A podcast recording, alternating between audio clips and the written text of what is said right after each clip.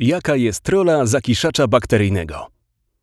Zakiszanie materiału roślinnego to nic innego jak proces fermentacji mlekowej, który jest przeprowadzony przez bakterie kwasu mlekowego. Każda roślina charakteryzuje się indywidualną mikrobiologią, która składa się zarówno z pożądanych, jak i niepożądanych drobnoustrojów.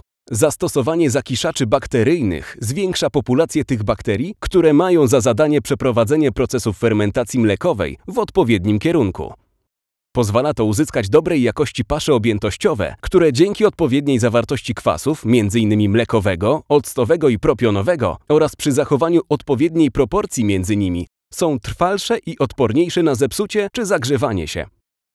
Należy pamiętać, że zakiszacze przede wszystkim istotnie wpływają na jakość zakiszania danej rośliny, co zaś wpływa na jej strawność i ograniczanie strat składników pokarmowych. Niejednokrotnie ich działanie było mylone ze zwiększeniem np. zawartości białka czy energii w kiszonce, przez co okryły się złą opinią ze względu na brak różnic.